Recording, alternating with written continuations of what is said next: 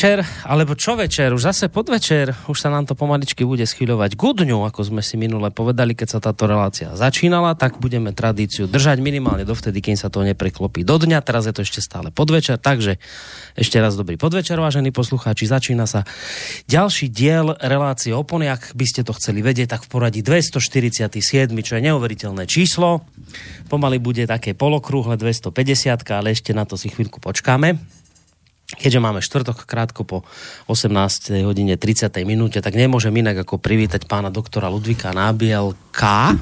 Však tak to má. Tak? Nie, že nábiel, niekto by bol nábiel Q. Jo, jo, ale tak to je... To by vás urazilo. To, To, je, ale nie, že urazil, to je znak skutočne určitej teda hrubej nevedomosti, Nevedomosti. a neschopnosti a neznalosti. Tak, takže ešte raz zdravíme pána doktora Nábielka, primára Bansko-Bystrickej psychiatrie. Dobrý podvečer vám prajem. Dobrý podvečer. Dobrý podvečer aj poslucháčom, ktorí sa rozhodli, že najbližšiu hodinku slova, ale nie len slova, ale aj výbornej hudby, ktorú dnes opäť nadmixoval pán doktor, sa rozhodli, že strávia v našej prítomnosti, to nás samozrejme teší, aj keď teraz neviem, zase už som teraz v tej polohe, že neviem, či to dnes bude smiešné, vtipné, smutné, vážne, neviem, lebo z tej témy, ona je taká trošku, aj, že to človeku niečo už nahovára dopredu, ale neviem, kam tým mierite, keď e, tá téma znie, že ten, kto na zlé navádza, vždy s odplatou odchádza.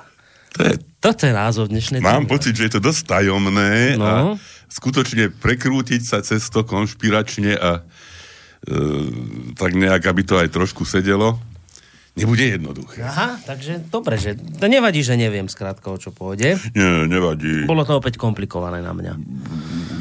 Je to No. komplikované, aj na mňa.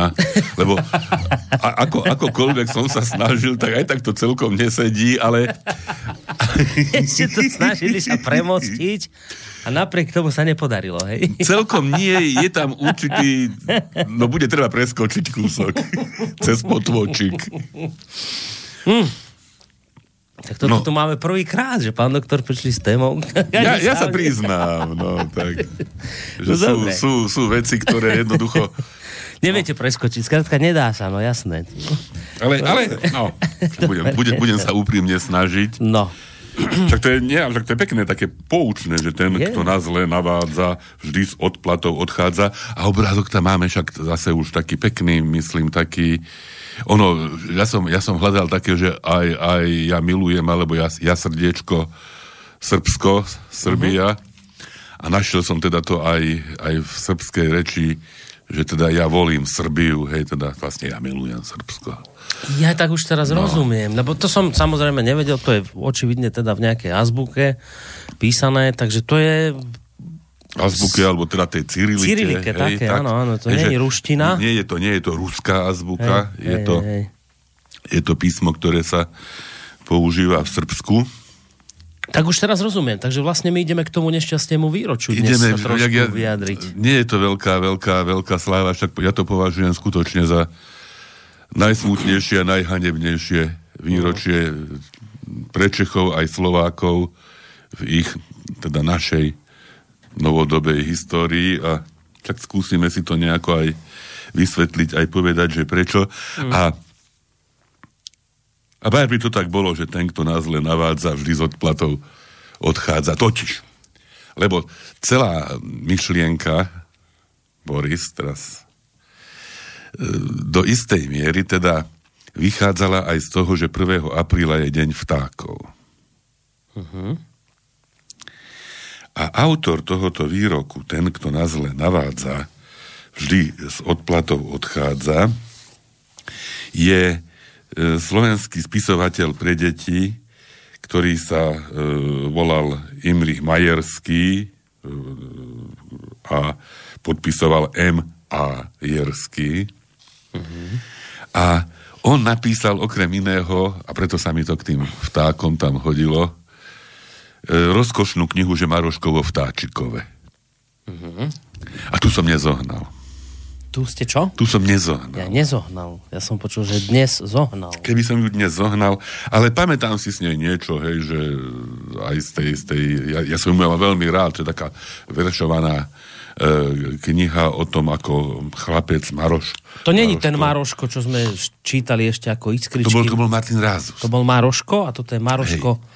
Toto je Maroškovo vtáčikové, toto je veršované a vlastne rozpráva to o tom, ako sa teda Maroš vo hej, teda dostal medzi vtáky, ktoré teda riešili rôzne problémy, dokonca nie, boli, boli tam aj nejaké spory a teda dostal sa priamo pred kráľa vtákov orla a tam sa hovorilo, Maroš sa aj trochu bojí, lebo pred ním orol stojí, hej, a takto si pamätám, alebo že e, bude sa riešiť vážna vec, svetkom bude krkavec, hej, a takéto všeličo. No, ale ten citát, že ten, kto na zle navádza, vždy s odplatou odchádza, je z inej, ešte predchádzajúcej knihy pána e, Majerského, ktorá sa volá, že Maroško a Metko. A vlastne tam sa, tam sa spomína, že pod Tatrami dedinvočka, ako v strani Malinvočka a pod smrekmi v tejto stráni domček stojí maľovaný. Hej, a teda Maroško ide na prázdniny na Salaš, tam teda sa stará o ovečky a e, robí teda tak pomocné, pomocné práce. Ale čo sa nestalo? Metko, medveď, uchmatol mu ovcu. Hmm, takže Metko je medveď. Hej. Hmm. No a potom teda zase podobne ako tam vtáčiky vo vtáčikove, tak tuto zvieratka vo zvieratkove e, Maroška teda niektoré privítajú a snažia sa mu pomôcť a chrániť pred ďalšími stratami, ale sa tam ob, obšmieta aj prefíkaná líška, aj teda ten medveď a teda sú tam teda aj zvieratka, teda prajné, aj zvieratka neprajné. No a tam teda z toho celého e, vyplýva, že ten, kto na zle navádza, vždy s osplatou odchádza teda uh-huh. e, nedobrý človek, zviera, každý e, by teda nakoniec na svoju nedobrosť mal skôr alebo neskôr doplatiť. Uh-huh. Je to, Niečo je to, ako Božie mlíny. Také, také, aj také morálne poučenie. Uh-huh.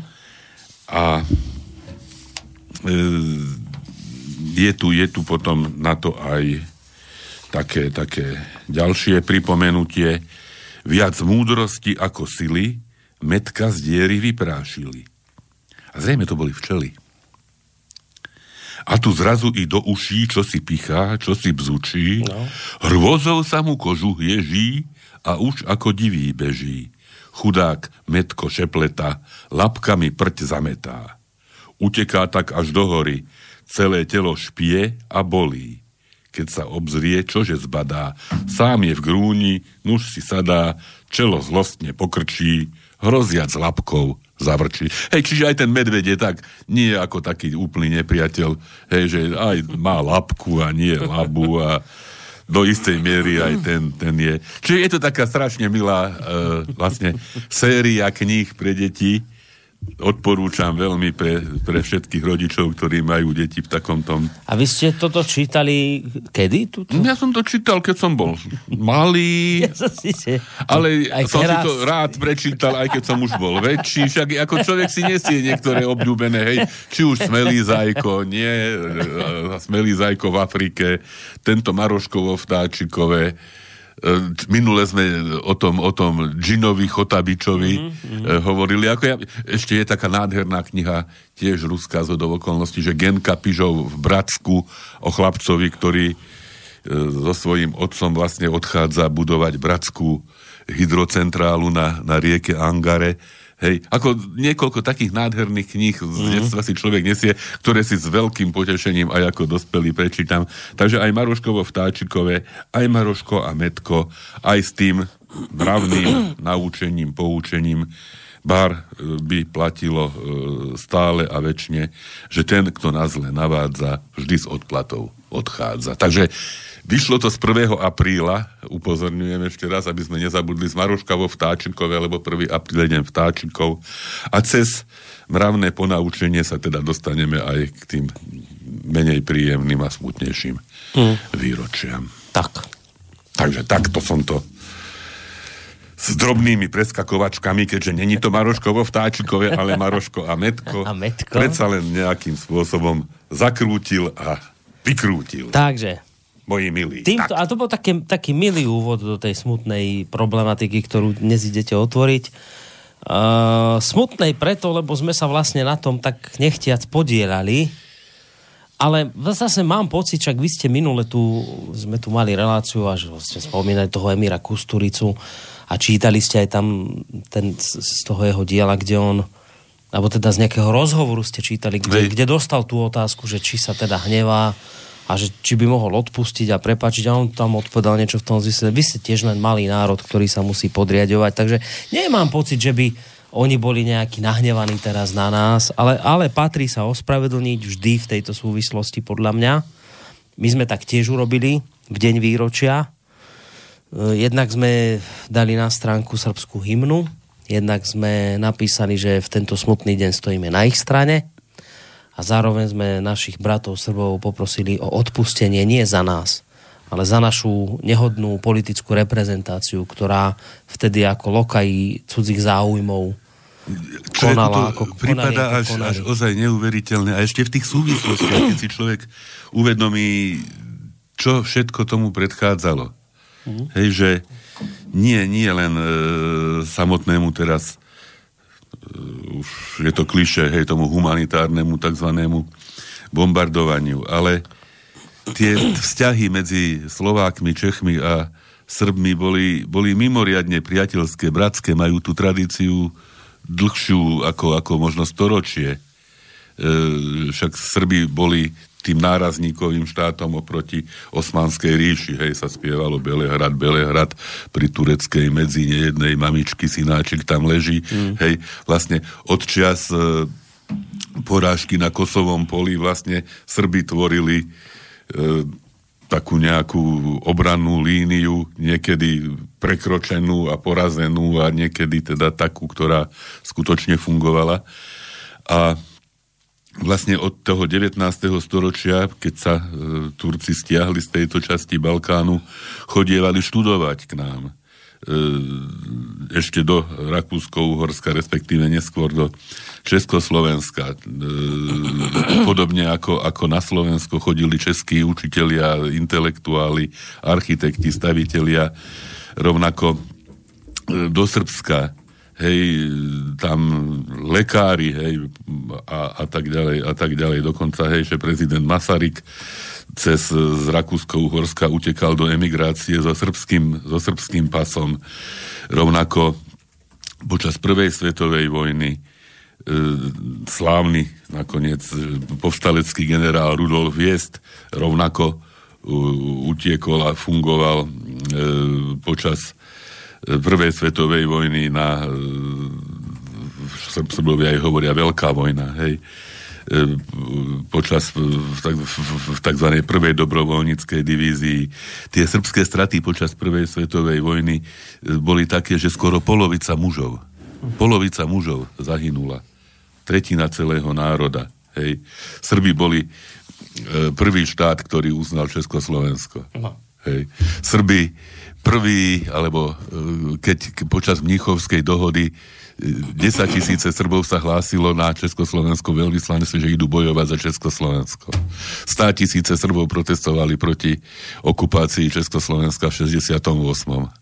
A my, e, jak taký e, sa hovorí, hej, v núdzi poznáš priateľa, mm. tak sme sa zachovali tak, ako sme sa zachovali. A Tuto píše e, Václav Klaus, mladší mimochodom. Už E, vylúčený. Už sa začalo aj v našich končinách opäť vylúčovať zo strany. Ne, neuveriteľné. Už je vonku. Hej. Vylúčený zo strany. Kritizoval no. e- Európsku Takže úniu, NATO. a Václav. Václav Klaus, Klaus píše m, ako z svojho, svojich e, skúseností práve nedávno, keď bol na návšteve v Srbsku, tak e, porovnáva práve e, aj tú, aj tú e, to uznanie a neuznanie Kosova v rámci teda rozdielu medzi Českom a Slovenskom.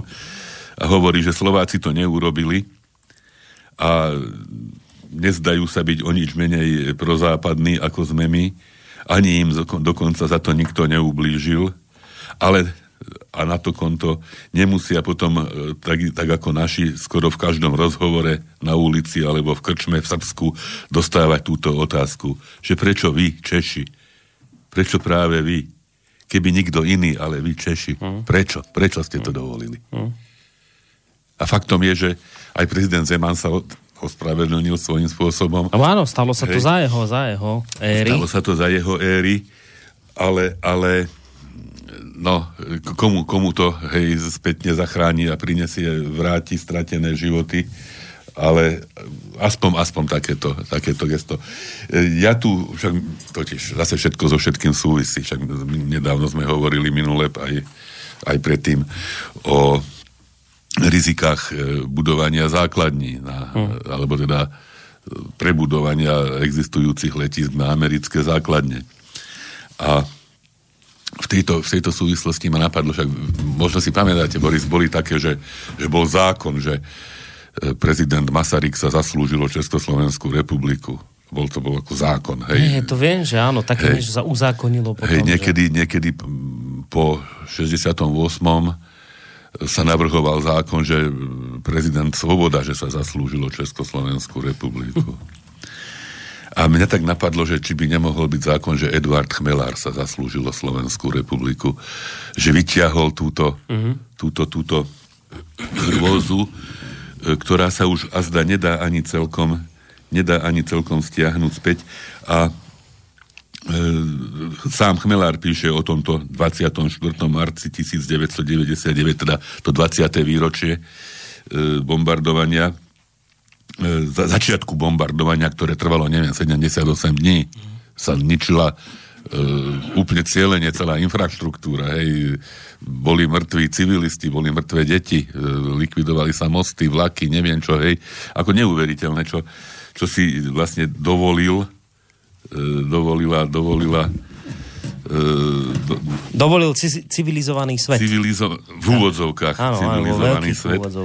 A Chmelár píše teda, E, že tento deň, 24. marec, a myslím, že s tým treba súhlasiť, bol jedným z najdôležitejších medzníkov môjho profesionálneho života. Bol to deň, kedy sa z novinára pasívne opisujúceho udalosti stal mierový aktivista, ktorý sa postavil na odpor monopolárnemu svetovému poriadku so svojvoľným hegemónom určujúcim pravidlá mimo rámca platného svetového poriadku. Bol to deň, kedy sa slovenská vláda postavila proti vôli väčšiny obyvateľstva a súhlasila s otvorením vzdušného priestoru pre letecké sily NATO, útočiace na Jugosláviu. Podľa vtedajšieho ministra pôdohospodárstva Pavla Koncoča Zurindová vláda rozhodovala o povolení preletu amerických lietadiel na Jugosláviu v čase, keď už lietadla duneli nad našimi hlavami. Ak je to pravda, potom Slovensko, hoci len nakrátko nefungovalo ako suverénny štát. Uh-huh. Ako, by, ako by sa znovu niečo, niečo podobné, hej, tá uh-huh. suverenita akoby e, bola opäť ohrozená. A toto, toto všetko spolu súvisí a treba si to spolu pripomínať. Ešte, ešte je tu ďalšia úvaha, aj teda na tú istú tému. Včera uplynulo 20 rokov od chvíle, čo sa Severoatlantická aliancia svojvoľne bez mandátu Bezpečnostnej rady OSN, v príkrom rozpore s medzinárodným právom, zmenila z obranej aliancie na útočnú a zaútočila na Jugosláviu. O mesiaci svoj postup posvetila na Washingtonskom samite v doktríne, v ktorej si vyhradila právo vojensky zasiahnuť kdekoľvek, kedykoľvek a akýmikoľvek prostriedkami, čím vytvorila mnohonásobnú neistotu v medzinárodnom práve a svetovom poriadku – Bývalý minister zahraničných vecí Československej federatívnej republiky a potom osobitný spravodajca OSN pre bývalú Jugosláviu Jiří Dinsbír, starší, označil pred desiatimi rokmi v pomienkovej relácii Českej televízie toto bombardovanie za absolútne nezmyselné, založené na nesprávnych a dokonca sfalšovaných dôvodoch, pričom zdôraznil, že z následkov tejto vojny sa Balkán doteraz nespamätal. Keď mu americká diplomatka odpovedala osvedčeným kliše všetkých militaristov, že nebolo inej alternatívy, Dinsbír jej spôsobom sebe vlastným s posunutím okuliarov na konček nosa flegmaticky odpovedal. Madam, chcete mi snať povedať, že keď svetová veľmoc nevie, čo robiť, začne hádzať bomby? Dinsmír pred smrťou prorocky varoval, že vojna o Kosovo bola jedným z prvých príznakov hrozby, že NATO nemá vyriešenú svoju úlohu po skončení studenej vojny. Dokáže krajinu zničiť, ale nedokáže je zaručiť bezpečnosť, čo podľa neho vyvrcholilo v neúspechu vojny v Afganistane. Ako to, že si osobujeme právo zabíjať bez toho, aby sme splnili to, kvôli čomu sme tam išli? Položil si stále aktuálnu otázku. Jiří Dinsbír, totiž to sú tak aktuálne veci, keď si to človek predstaví, možno, možno stále, stále aktuálnejšie a aktuálnejšie. A ak e, výsledkom chmelárovej aktivity, ešte raz hovorím, ak bude, bude vhodná konštelácia, bude treba e, navrhnúť zákon, že Eduard Chmelár sa zaslúžil o Slovenskú republiku. Takže ak e, tie týmto spustené diskusie a aj diskusie na koaličnej rade, ktoré zrejme neboli, neboli celkom, celkom jednoduché, dopadli skutočne tak, ako sa vyjadril e, predseda Smeru Fico, že nie je možné podpísať žiadnu zmluvu, ktorá by porušovala suverenitu Slovenska a Slovensko si môže vyberať projekty, ktoré by mohli byť financované s, pom- pomoci od USA, ale nemáme záujem financovať projekt, ktorý by mohol byť predmetom vojenského útoku v budúcnosti, tak tým predsa len asi niečo, niečo sa možno dosiahlo. Či je to naozaj tak, či sa to nezmení pri zmenách, ktoré prípadne prídu v, v, či v parlamente v, v najbližších alebo v paláci. voľbách, alebo v prezidentskom paláci. No. To už ťažko, ťažko povedať, ale každopádne e, možno pre túto chvíľu sa to najhroznejšie e, nebezpečenstvo, riziko skutočnej straty suverenity a stania sa opäť handrov e, možno, možno no, na chvíľu oddialilo. Chmelár urobil minimálne to, že zasvietil svetlo alebo takú žiarovku do, do tmy. Ale na druhej strane, prečo teraz Fico toto hovorí? Veď, veď Fico mal byť ten, ktorý to mal vyťahnuť a mal proti tomu bojovať. Prečo keď to chmelár vyťahne, tak teraz Fico dáva veľké vyjadrenia. To prvá vec. Druhá vec dôležitejšia pre mňa je, a to je aj smerom k poslucháčom, také uvedomenie si, že keď sú na čele štátu, a teraz to hovorím či už v prezidentskom paláci alebo v parlamente, pajáci, no tak sa tu očividne potom schváľujú veci, ktoré majú dlhodobé dôsledky. To nie je tak, že my si teraz zvolíme niekoho a veď keď bude robiť z prostosti, tak potom o 5, 4 alebo okolko rokov príde niekto druhý a niečo spraví. Nie. My tým, že sme si zvolili pajácov, poskokov, cudzích záujmov, tak na to doplácame, kedy, to, koľko, 20. výročie teraz? 20. výročie. 20 rokov, ešte 20, 20 rokov prešlo, ešte 20 rokov sa ľudia s morálkou hambia. Ešte 20 rokov nás to trápi, ešte nás ďalších 20 rokov bude trápiť. To nás bude trápiť. Že to, nie je, to, to nie je tak, že, že to je jedno, kto tu bude, lebo potom ho nezvolíme. Že títo, ako, však hovorím samozrejme o Zurindovi v tejto chvíli a jeho, jeho kompánii spôsobili niečo, za čo sa teraz hambíme.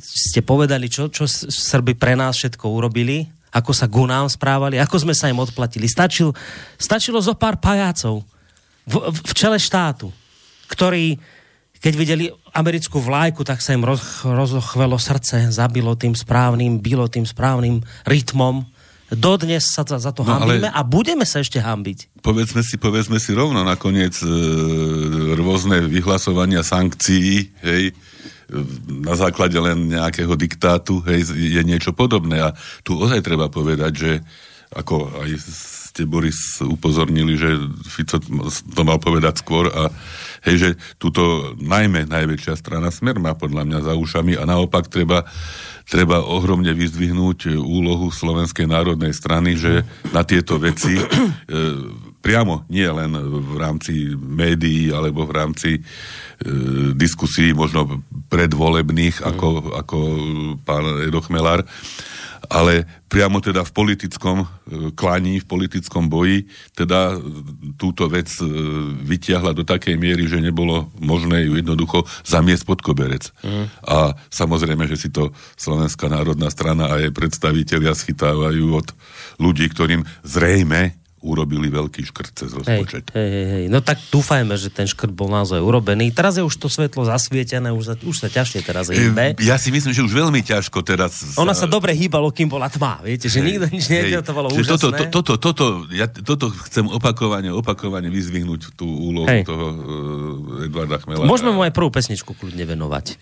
Ja všetky, všetky pesničky, ktoré som vybral, mu môžeme venovať. Všetky pôjdu jemu? A, a, a všetky pôjdu jemu a všetky, a všetky pôjdu bratom Srbom, lebo hmm. som, ja som pôvodne myslel, že tak si to nejako, že dáme Bregoviča a, a keď som tak pozeral, že čo všetká, aká, aká neuver, neuveriteľná ponuka e, zo, zo strany srbskej produkcie mm-hmm. je, je dostupná, tak som si povedal, že Bergoviča sme už dávali, aj dávať budeme, ale pre túto, túto skutočne ťažkú tému e, asi, asi by sme, mohli, by sme mohli zvoliť vážnejšie piesne. A našiel som teda niekoľko, prvá sa bude volať, že tam ďaleko, teda tam niekde ďaleko, je to e, pieseň, ktorá reflektuje udalosti z prvej svetovej vojny, keď však Srby malý národ, proti ktorému sa sústredil celý svet porazený, nezdali sa, síce prehrali, ale mm. potom utekali cez, cez albánske hory a, a, a nehostinné, nehostinné e, pohoria, nechceli, nechceli sa vzdať. Tam niekde ďaleko do Grécka, na ostrovy, na Korfu, e, kde e, potom rozmýšľali a snívali o svojej vlasti tam daleko. A táto pieseň existuje v mnohých verziách. Dokonca som ju našiel aj vo verzii, ktorú spieva slávny André Rieu, hej, taký ten mm, propagátor vážnej hudby. Vážnej aj takej dobre počúvateľnej hudby a on sám teda aj toto so svojím orchestrom posiela e, ľuďom do, do Be- Be- Belehradu, ale teda našiel som ešte inú verziu, takú, kde sú aj slova, môžete si ich pozrieť teda po srbsky. A a teda to bude tá prvá. Tak, budeme na Tam ďaleko. Dá sa tomu aj rozumieť, keď človek počúva.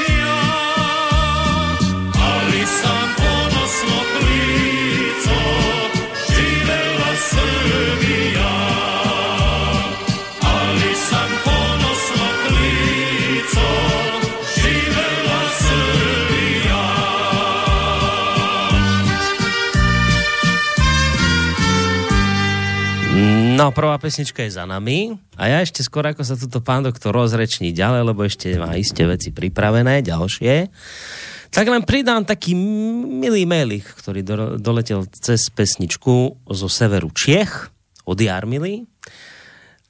Chci vám poděkovat za úžasnou práci, co děláte, máte u mne obdiv a vážím si vás a jsem ráda, že vás môžu poslouchat vaše posluchačka Jarmila, která bydlí na severu Čech. Tak pozdravujeme Jarmilu a ďakujeme. Ďakujeme veľmi Ako vždy pekne. takáto spätná väzba člo, človeka poteší. Poteší, samozrejme. Veľmi pekne ďakujeme. Ako, Boris, ja mám taký pocit, však od začiatku už tých 5, 6 rokov, nie? No Tak, vrajím, že 240, čo som vravel? neviem, koľká sedí. Piata či siedma. Relácia. No. A ja, ja mám pocit, že, že akoby čím ďalej viacej ľudí reagovalo a uh, oslovovalo, že počúvali sme ťa napríklad, tí, čo ma Hej. poznajú, hej, alebo počúvali sme vás, alebo že celá dedina vás počúva, hej, alebo tak, hej, že akože, ako veľmi, veľmi dobre to padne, že, že človek ja, ja, stále mám pocit, že toto totiž treba. No viete, no, lebo, lebo napríklad, keď sa dnes bavíme o tom smutnom výročí, no tak sa pozriete na naše veľké médiá a tam je táto udalosť stále vykresľovaná spôsobom, že to bolo potrebné, bola tam genocída kosovských Albáncov a stále ide toto, že ako dobré, že sa bombardovalo, že to bolo v poriadku, že dobre. No ale očividne ľudia to cítia inak. Aj- a to, teraz že- my to to nehovoríme preto. inak, A my to nehovoríme hej. teraz preto, lebo ľudia sa to cítia inak, tak sa im chceme zapáčiť, ale to hovoríme preto, lebo to naozaj inak bolo. To, toto je podstatné. hej. No. A, a, a samozrejme, že potom ľudia hľadajú iné cestičky, ako sa dostať k informáciám, lebo jednoducho to, na, na čo budete počúvať z prostosti z mainstreamu o tom, aké to bolo v poriadku, ako sme museli zachraňovať kosovských Albáncov, ktorí mali od veky nárok na svoje územie a bla, bla. No na čo to budete počuť tieto hlúposti? Na čo to je dobré? Takže ja som si ešte našiel všeličo na túto tému a toto, toto si hádam dovolím úplne celé prečítať, však budem, no nie je to v češtine, ale ja to budem teda sa snažiť po slovensky. A čo tam máte? Totiž, e, Boris, ja, si, ja sa strašne teším, že už na Slobodnom vysielači bola Ivan David. Uh-huh. Hej, e, a, Áno, však toho mal pán, e, Novotný. Hej. Lebo ja, možno si pamätáte, možno nie, ja ho, som ho opakovane už predtým spomínal ako kamaráta, psychiatra, uh-huh. bývalého ministra e, zdravotníctva Českej republiky, ktorého názory e, bez toho, že by sme teda niekedy sa stali e, vlastne e, spolu e, pútnikmi v jednom rádiu, som si vždy vážil e, aj na psychiatrických kongresoch a vždy vystupoval veľmi prosociálne a veľmi e, tak, tak ľudsky, humanisticky. A e, podobne teda mám v, v, v Merku a sledovaní e, aj Lenku Procházkovú z do okolností dceru bývalého e, tzv. dizidenta, ktorá takisto e, cíti, vníma e, mnohé veci, ktoré sa dejú odlišne od tých mainstreamových a e, vlastne jej, jej e, motto som aj použil e, ako, ako motto tejto relácie. Vidíte, to že- sme ešte vôbec no, k tomu že- nič nepovedali. No. že nič nie je stratené, pokiaľ to nevzdáme sami. Hm. A práve e, prejav Lenky Procházkovej na pietnej akcii pred srbským veľvyslanectvom k 20. výročiu e, začatia náletov síl NATO na Jugosláviu by som si teraz dovolil prečítať. Prečítajte. Autori starogréckých drám vymysleli spôsob, ako vyriešiť neriešiteľnú krízu zásahom z hora. Je to je také typické, pre, keď už nevedeli ako ďalej, tak a ten vynález sa menoval eh, Deus ex machina, teda Boh zo stroja. Celý, celý ten prejav je nazvaný, že mašiny bez bohov. Spočíval v tom, že predstaviteľ niektorého z olympských bohov sa za pomoci kladky zniesol na javisko a takým e, osvetľujúcim prejavom objasnil situáciu. A potom nariadil kľud zbraní, potrestal zloduchov a ocenil hrdinov. O vnútornú očistu človeka a zušľachťovanie jeho života sa usilovali v priebehu času náboženskí aj politickí reformátori, filozofovia aj umelci z rôznych kultúr. Až do nedávna. Súčasný e, svet náš každodenný, v ktorom prežívame svoje životy, sa od očistného princípu katarzie vzdialil. Každý deň sa dozvedáme o útokoch zla, zapaľujeme sviečky jeho obetiam, ale nie je tu žiadny spravodlivý deus ex machina, ktorý by potrestal vinníkov a svoju, svojou autoritou nastolil mier. Zástupnou inštitúciou sa zdala byť Organizácia spojených národov. Tento moderný ľudskou dohodou uznaný kolektívny boh však stráca účinnosť, keď mašiny prinášajúce z neba na miesto očisty smrť a zmar môžu smerovať ku svojim cieľom aj bez mandátu OSN. Zlovolným predznamenaním tejto zmeny bola agresia proti Juhoslávii, nazvaná bezostyšne spojená sila. Dnes už je to 20 rokov od toho súmraku, keď dopadali prvé bomby. Ničenie a zabíjanie trvalo 78 dní. Až potom zasiahla Bezpečnostná rada OSN a jej rezolúcia číslo 1244 síce donútila spojenú silu ukončiť bombardovanie, ale ďalšie body rezolúcie, požadujúce, aby Kosovo zostalo integrálnou súčasťou zvrchovaného Srbska a definujúce bezpečnostné podmienky spolužitia obyvateľov, splnené neboli.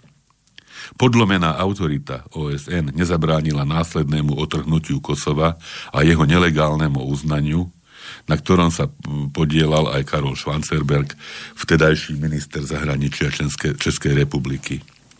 Vybudovanie obrovskej vojenskej základne v protektoráte Kosovo sa potom stalo ďalším krokom na ceste smerujúcej k násilnej premene sveta.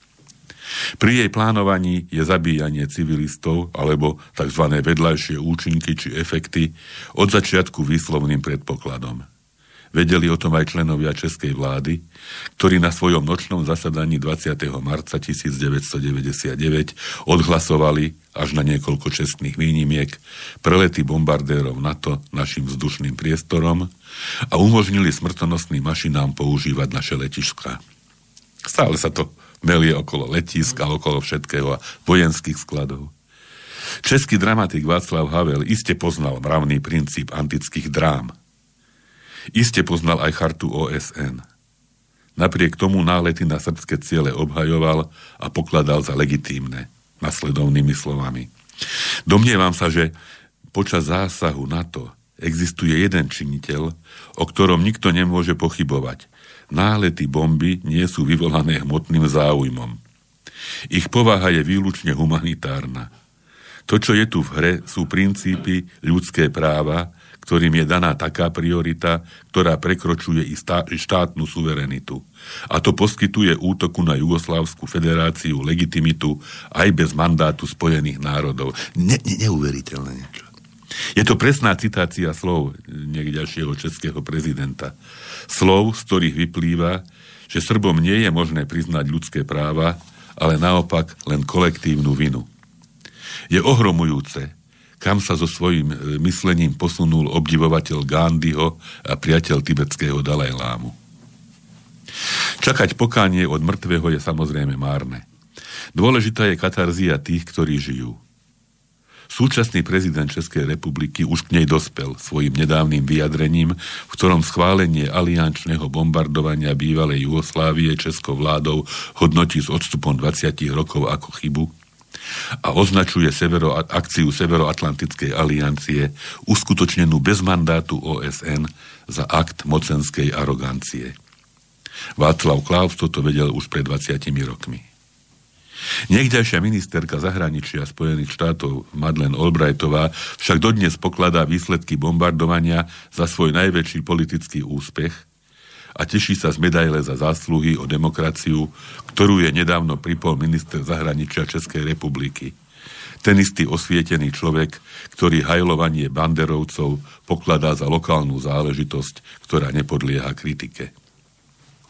Keď význam slov ako demokracia, ľudské práva, spravedlnosť alebo humanita stráca zmysel a medzinárodné zmluvy pripomínajú len zdrapy papiera, keď mašiny bez bohov a diálkovo riadené strely rozhodujú o bytí či nebytí ľudí, ešte ostáva človeku, aby ďalej veril, že jeho život má vyšší zmysel, než len prežívanie podľa diktátu mocných, ktorí si dali amputovať svedomie? Tieto otázky si mnohí kladieme každý deň. Ovplyvňujú aj obsah našich snov. Naše deti, až na výnimky, si také otázky nekladú a nášmu nepokoju nerozumia. Stratili inštinkt, inštinkt. Zámerne im bolo odoprané e, vnímať, chápať a hodnotiť súvislosti. Necítia vo vzduchu pred, e, predzvesť veľkej vojny. My áno. A to nás činí zodpovednými za dobu, v ktorej žijeme. Trúchliť nad mŕtvými je ľudská prírodzenosť, ale dnes už to nestačí. My musíme v mene človečenstva zachrániť zmysel života, a to aj pre tých, čo sa iba narodia. Jediné, o čo sa môžeme oprieť, je naša vlastná odvaha. S odvahou k spoločnému odporu proti zvôli programátorov, ktorí planétu Zem pokladajú za svoju, svoje laboratórium, dokážeme, že nie sme pokusné morčatá, ale ľudia. Ľudia disponujúci rozumom a svedomím. Nič nie je stratené, pokiaľ to nevstáme my sami. Takže Lenka Procházková. Z tohto vlastne, z tej záverečnej vety je potom aj to ten citátik pod obrázkom. Hej, hej. Aha. Takže... Dobre to povedala dievčina. No, hm.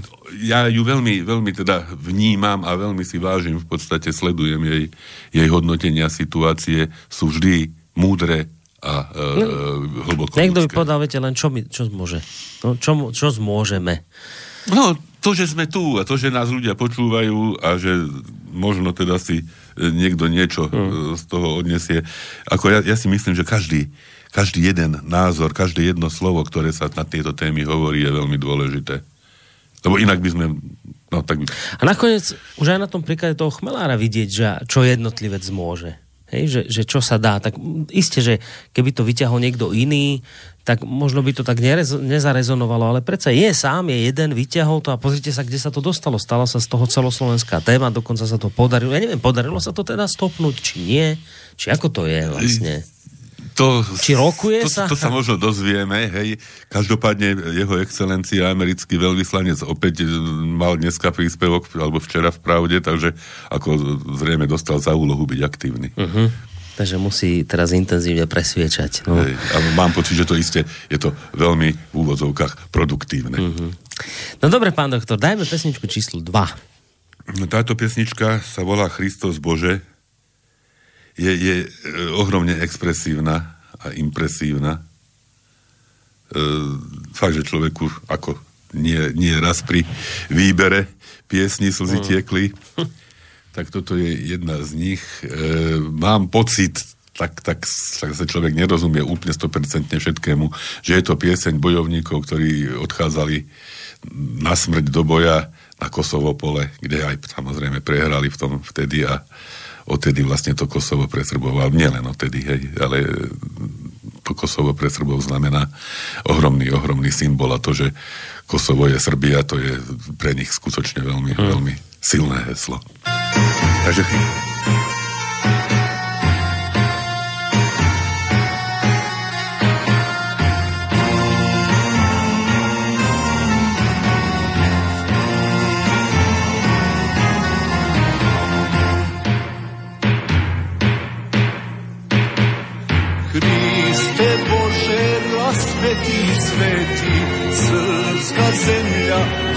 oblake leti, leti preko nebeskih visina, krila su joj morava i drina. S Bogom prvi nerođeni sine, s Bogom rušo, s Bogom ruzmarine, s Bogom leto, jesen i zimo, odlazimo da se ne vratimo.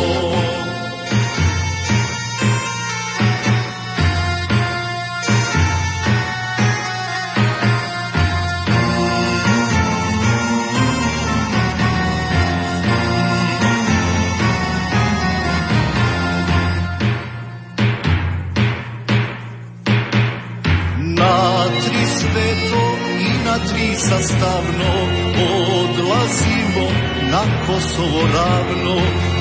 Odlazimo na zasúđeno mesto, s Bogom majko, sestro i nevesto, s Bogom prvi nerođeni sine, s Bogom ružo, s Bogom roznarine, s Bogom leto, jeseni i zimo, odlazimo da se ne vratimo.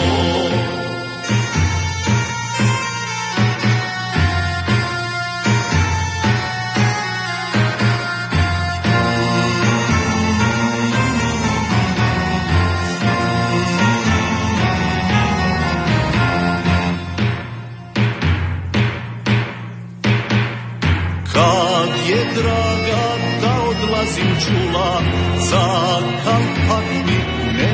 zagrnula kad je draga da odlazim čula za kalpak mi neben zagrnula s Bogom prvi nerođeni sine s Bogom ružo s Bogom ruzmarine s Bogom leto jeseni i zimo odlazimo da se ne vratimo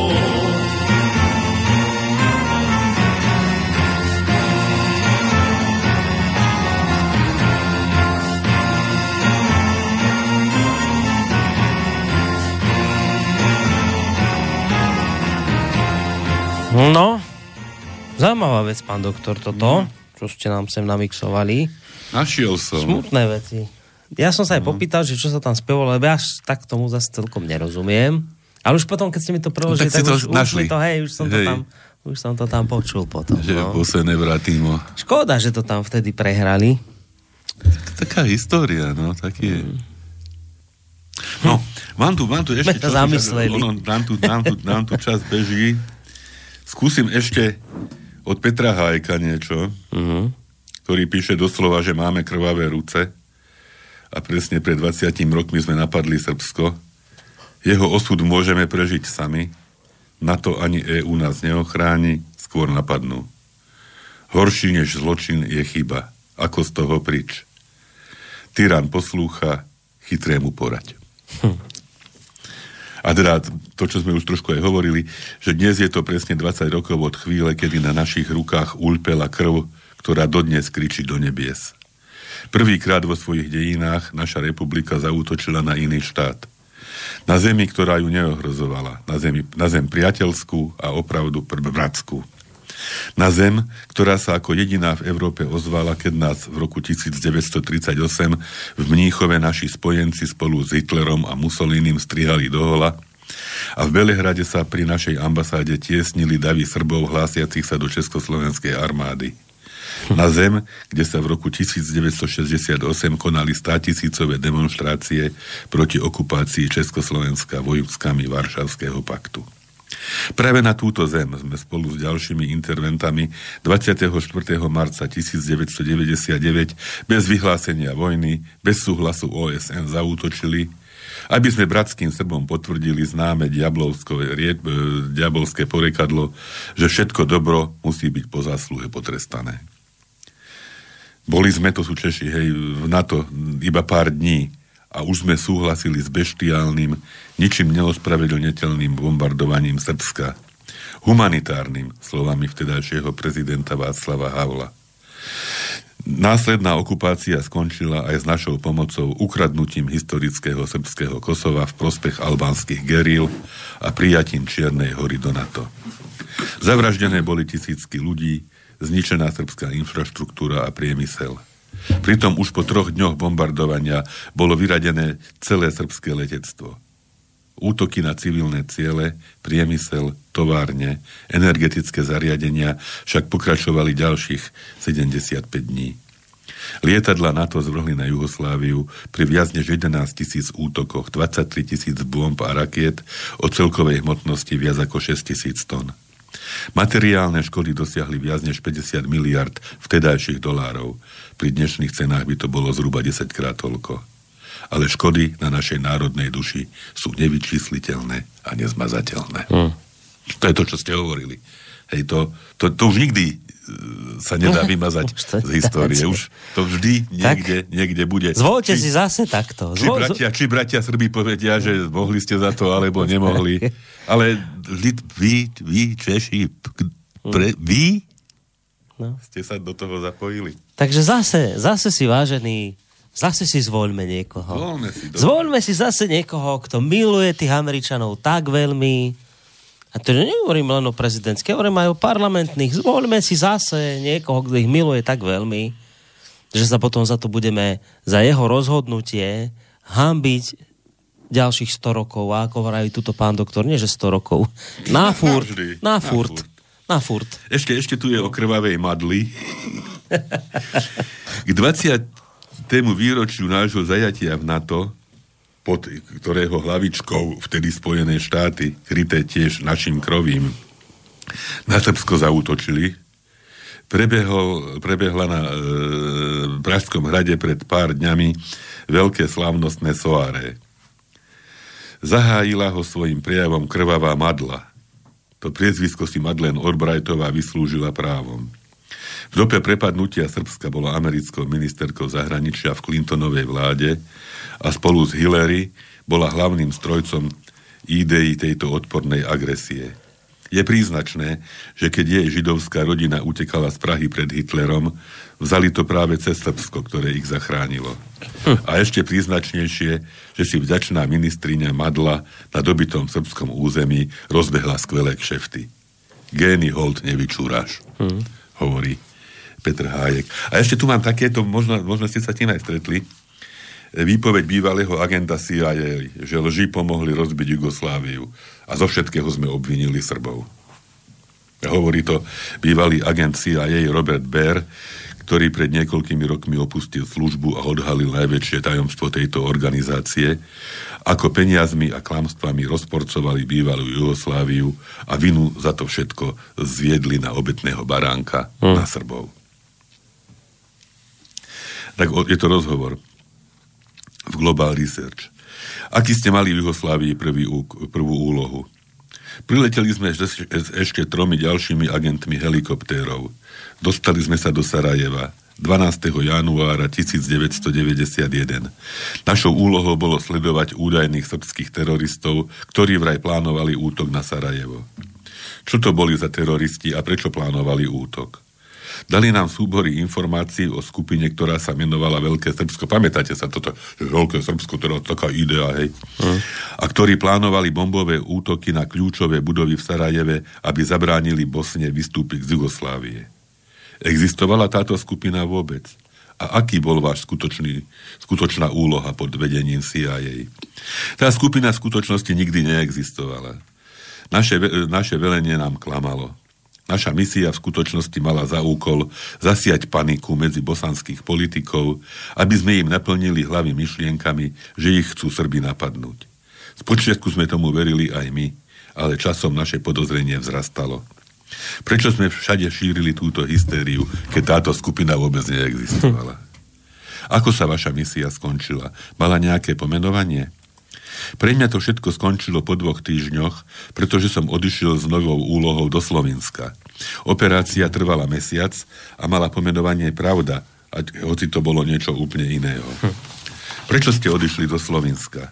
Dostali sme inštrukcie, že Slovensko je pripravené vyhlásiť nezávislosť. Mali sme vyše milióna dolárov, aby sme pomohli rôznym nevládnym organizáciám, opozičným stranám a početným politikom, aby šírili nenávisť. Čo ste si mysleli o tejto propagande CIA a čo si o tom mysleli vaši kolegovia? Nikto samozrejme neodmietne misiu, ktorú mu prikáže CIA, zvlášť keď sme všetci nervózni a náchylní k paranoji. Mnoho agentov a vedúcich pracovníkov CIA zmizlo, pretože odmietali šíriť propagandu proti Srbom v Jugoslávii. Osobne som bol šokovaný množstvom klamstiev, ktorými nás krmili agentúra a politici. Mnoho agentov CIA sa podielalo na šírení propagandy a pritom ani nevedeli, čo robia. Všetci poznali iba zlomok príbehu a len tí, ktorí to všetko vymysleli, vedeli všetko. Mm. To znamená, že propaganda robila všetko proti Srbom Áno aj nie. Cieľom bolo, aby sa rozpadla republika Jugoslávia. Vybrali sme obetného baránka, ktorého sme vinili zo všetkého. Niekoho, kto je vinný za válku a násilie. Srbsko bolo vybrané preto, že je svojím spôsobom akýmsi pokračovateľom Jugoslávie. Potom ďalej hovorí o Srebrenici a otázka je, kto je teraz za Srebrenicu vinný. Vinní sú Bosniaci, Srbovia aj my Američania. Skutočnosťou je, že nakoniec všetko, e, všetká vina leží na Srboch. Medzi pochovanými v Srebrenici sú však bohužiaľ aj ľudia iných národností. Pred niekoľkými rokmi by mi bývalý agent CIA, ktorý je momentálne v Medzinárodnom menovom fonde, povedal, že Srebrenica je výsledkom dohovoru medzi americkou administratívou a bosanskými politikmi. Srebrenica bola obetovaná, aby Amerika mala dôvod k napadnutiu Srbov pre údajné válečné zločiny. Hm. Takže tak.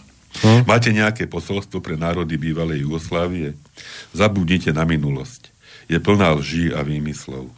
Manipulovali s vami, získali, čo chceli a je hlúpe, že sa ďalej nenávidíte. Musíte ukázať, že ste silnejší a že viete, kto vám to všetko urobil.